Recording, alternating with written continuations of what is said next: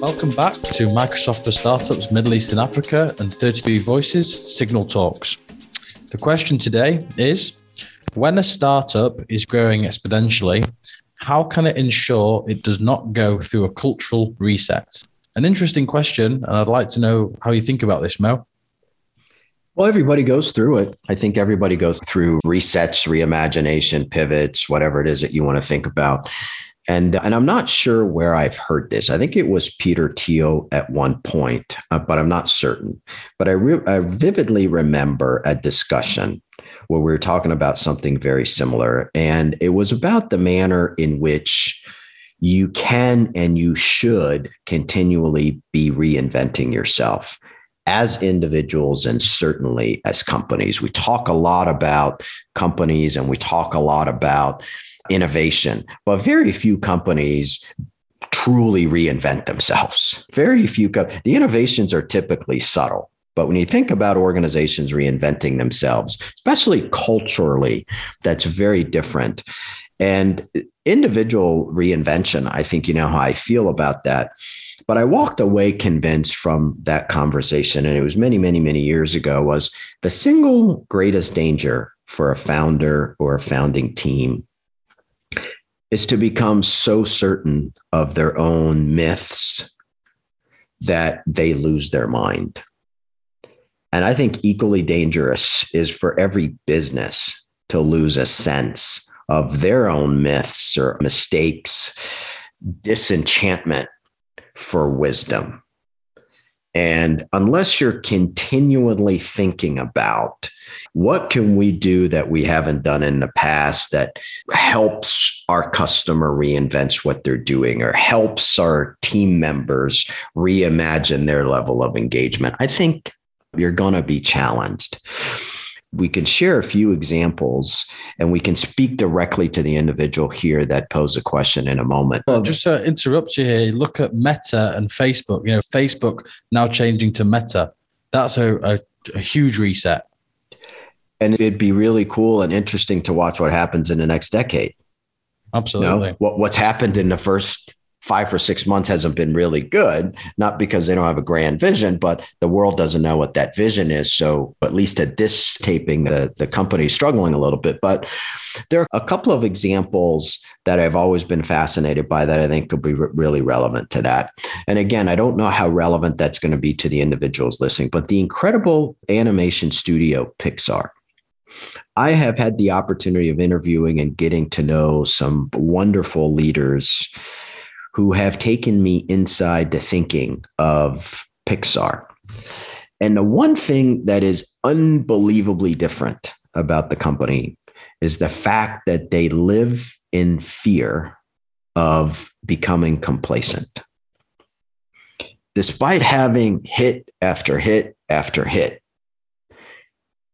they just live in fear that at some point they're going to stagnate. And he described it to me in a manner to say, hey, the only thing we're afraid of here is complacency, feeling like we have it all figured out.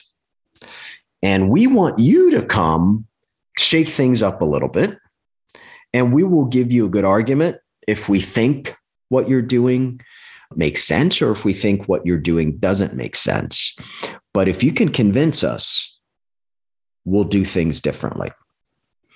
So the mantra at Pixar has simply become a Pixar film is never finished. Now, think about that. Those are just five words. A Pixar film is never finished. And I ask everyone listening if your company was gone tomorrow, what would you miss most about it? What would your team members miss most about it? And what would your best customers miss most about it?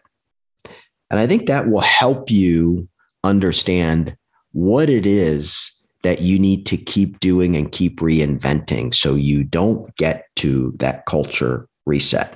And these things were triggered because I had someone who was talking to me yesterday where he had an investment in a company that just went dark.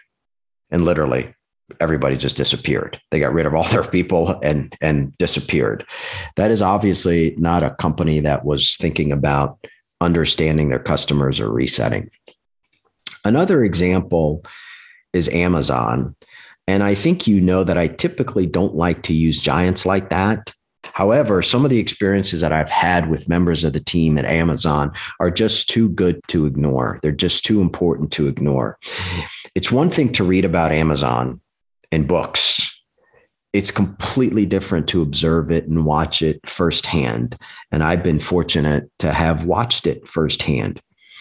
Everything at Amazon grows out of the day one mentality. Truly, everything at Amazon is day one. On day one, as a founder, as a leader, as a scrappy entrepreneur, you're not thinking about why things can't work. You're not thinking about why you can't do something. You're laser focused on bringing a crazy idea that you have or your team has to life. You're focused on making that crazy idea normal. That's just how they operate. Their conference rooms are called day one. We can go on and on. Jeff Bezos likes to always say that a dreamy business is the one that has four characteristics. I think it's four characteristics.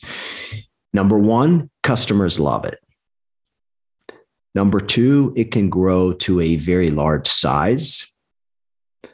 Number three, it's going to have strong return on capital. And lastly, it's going to be durable in time, meaning it has a potential to endure for decades.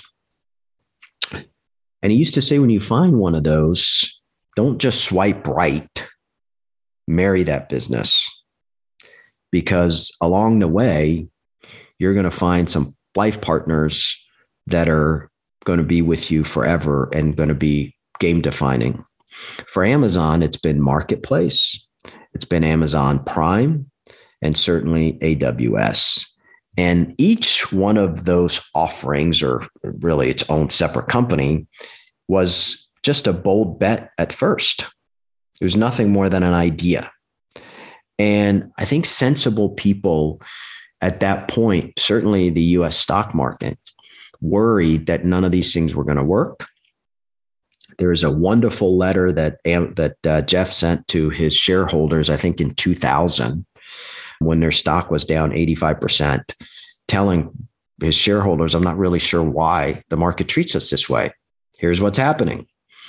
So I think one of the most important things as leaders, as entrepreneurs, as founders, our job is to always nurture and fortify our best opportunities.